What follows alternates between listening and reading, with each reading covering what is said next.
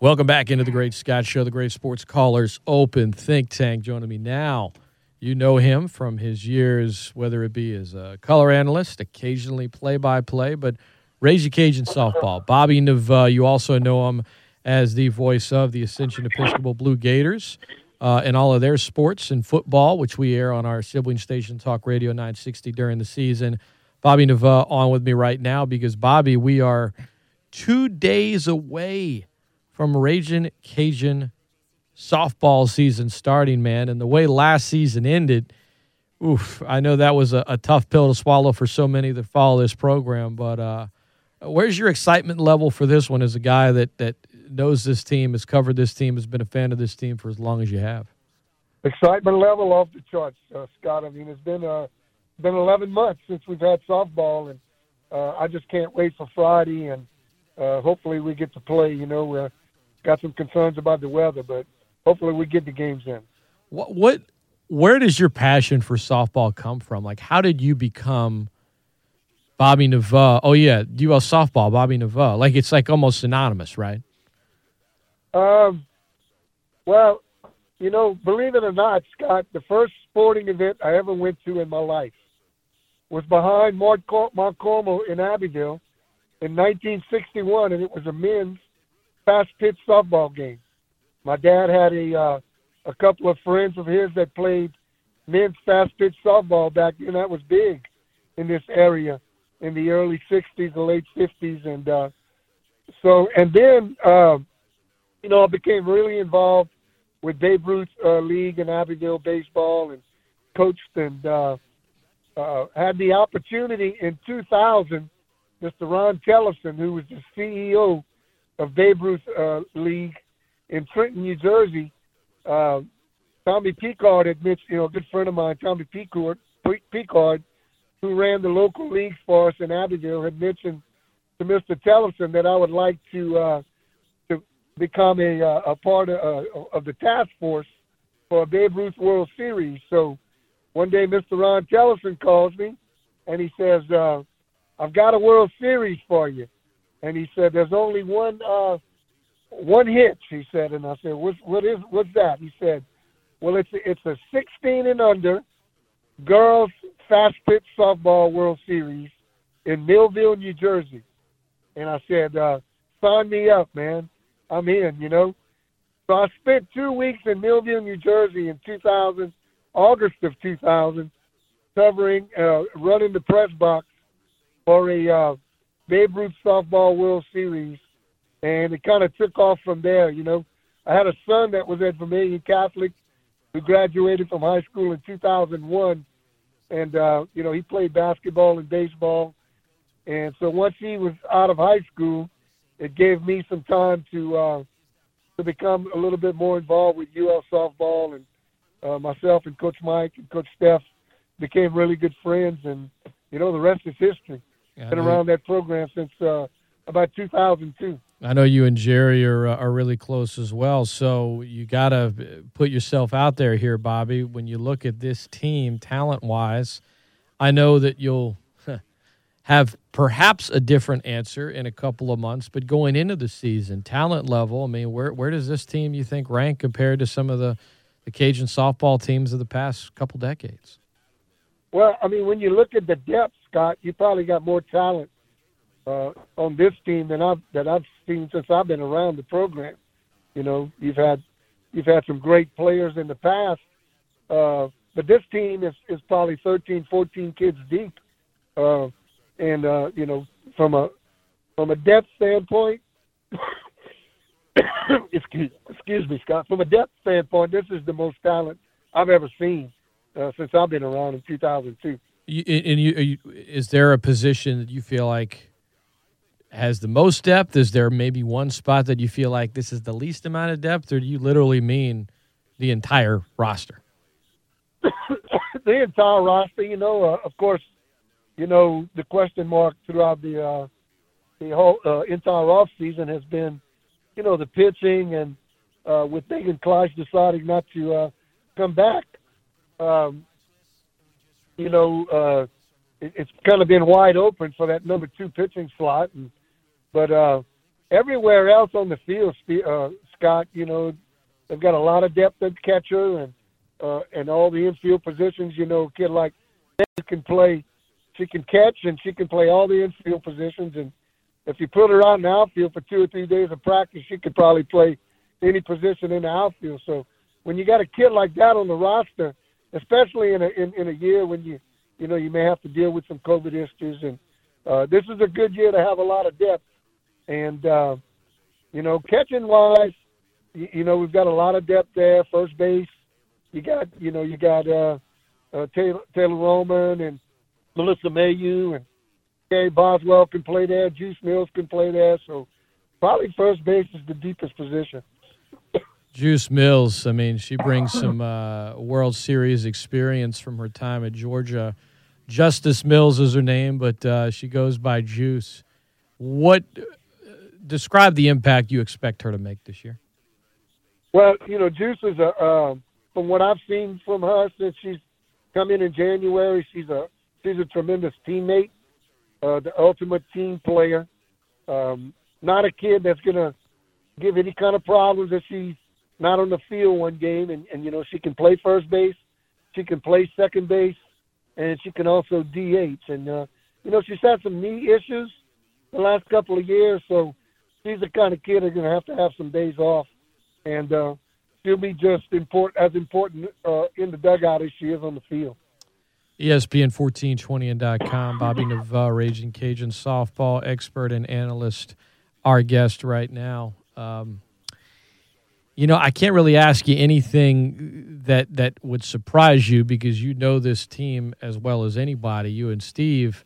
Uh, it, what what what is something that you're unsure of at this point with this team, right? Because you know them well, but what what's an area or a question mark that you have going into this season? Not not related to like you know tickets or attendance, but you know the play on the field.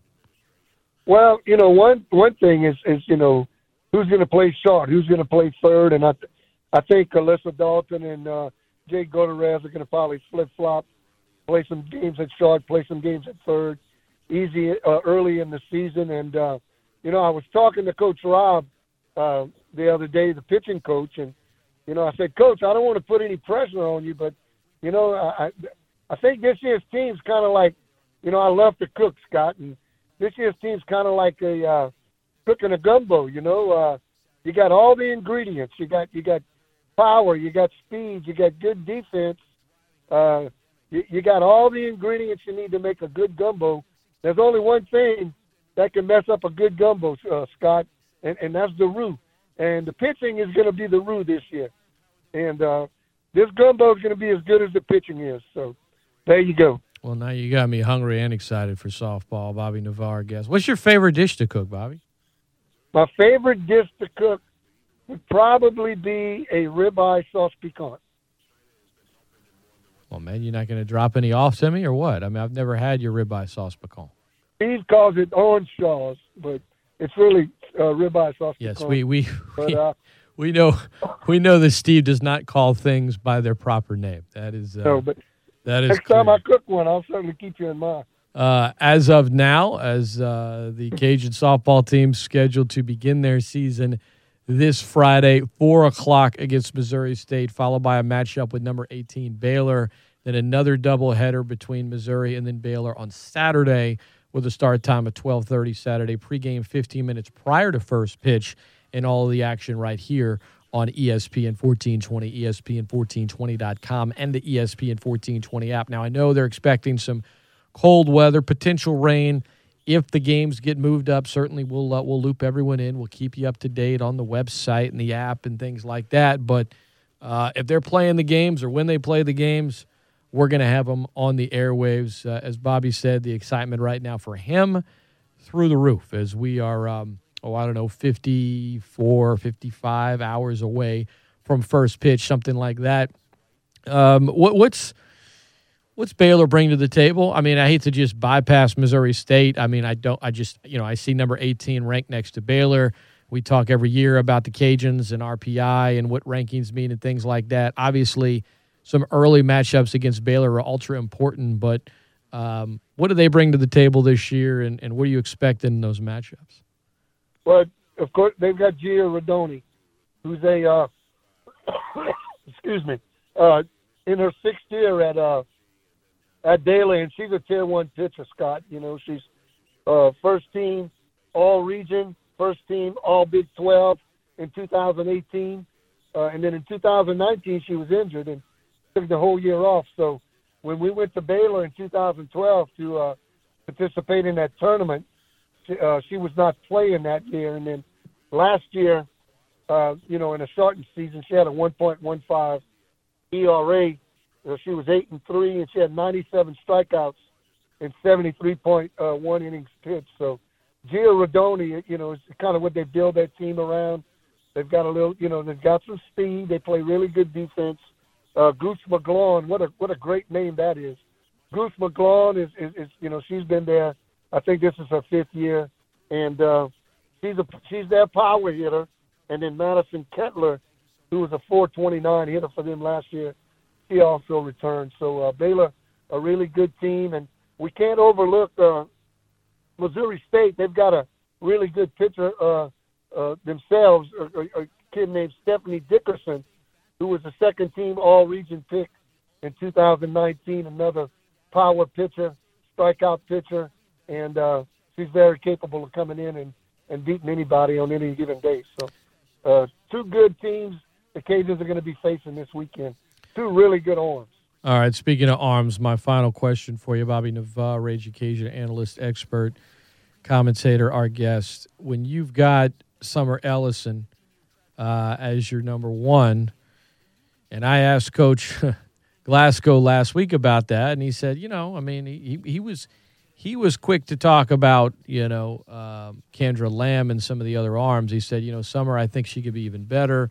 He said, I'm not quoting him exactly, Bobby, and you can correct me, but you were listening. Essentially, he said she's not the best practice player, but boy, when the game starts, she turns it on. She's she's elite, but she can be even better. What's the challenge for Summer Ellison this year? Like what what to you as a senior, as a player of you know her status, an All American, somebody that's from here, that's put in so much time into this preseason, the preseason conference pitcher of the year uh, last year, and just uh, all all of the again this year, like all that she has brought to the table. What can she do in 2021 in your mind to take it to an even higher level? Well, you know, I've been watching Summer for six years, Scott, and it, it just always seems when the when the season starts, she's able to flip that switch. And uh, you know, we're going to find out this weekend if, if that's going to be the case again. Excuse me, Scott. I've got a little a little cold I'm dealing with, and uh, you know, the key for Summer this year, I think, is uh, try to limit her innings as much as possible. You know, I don't think uh, we're going to have the summer that can.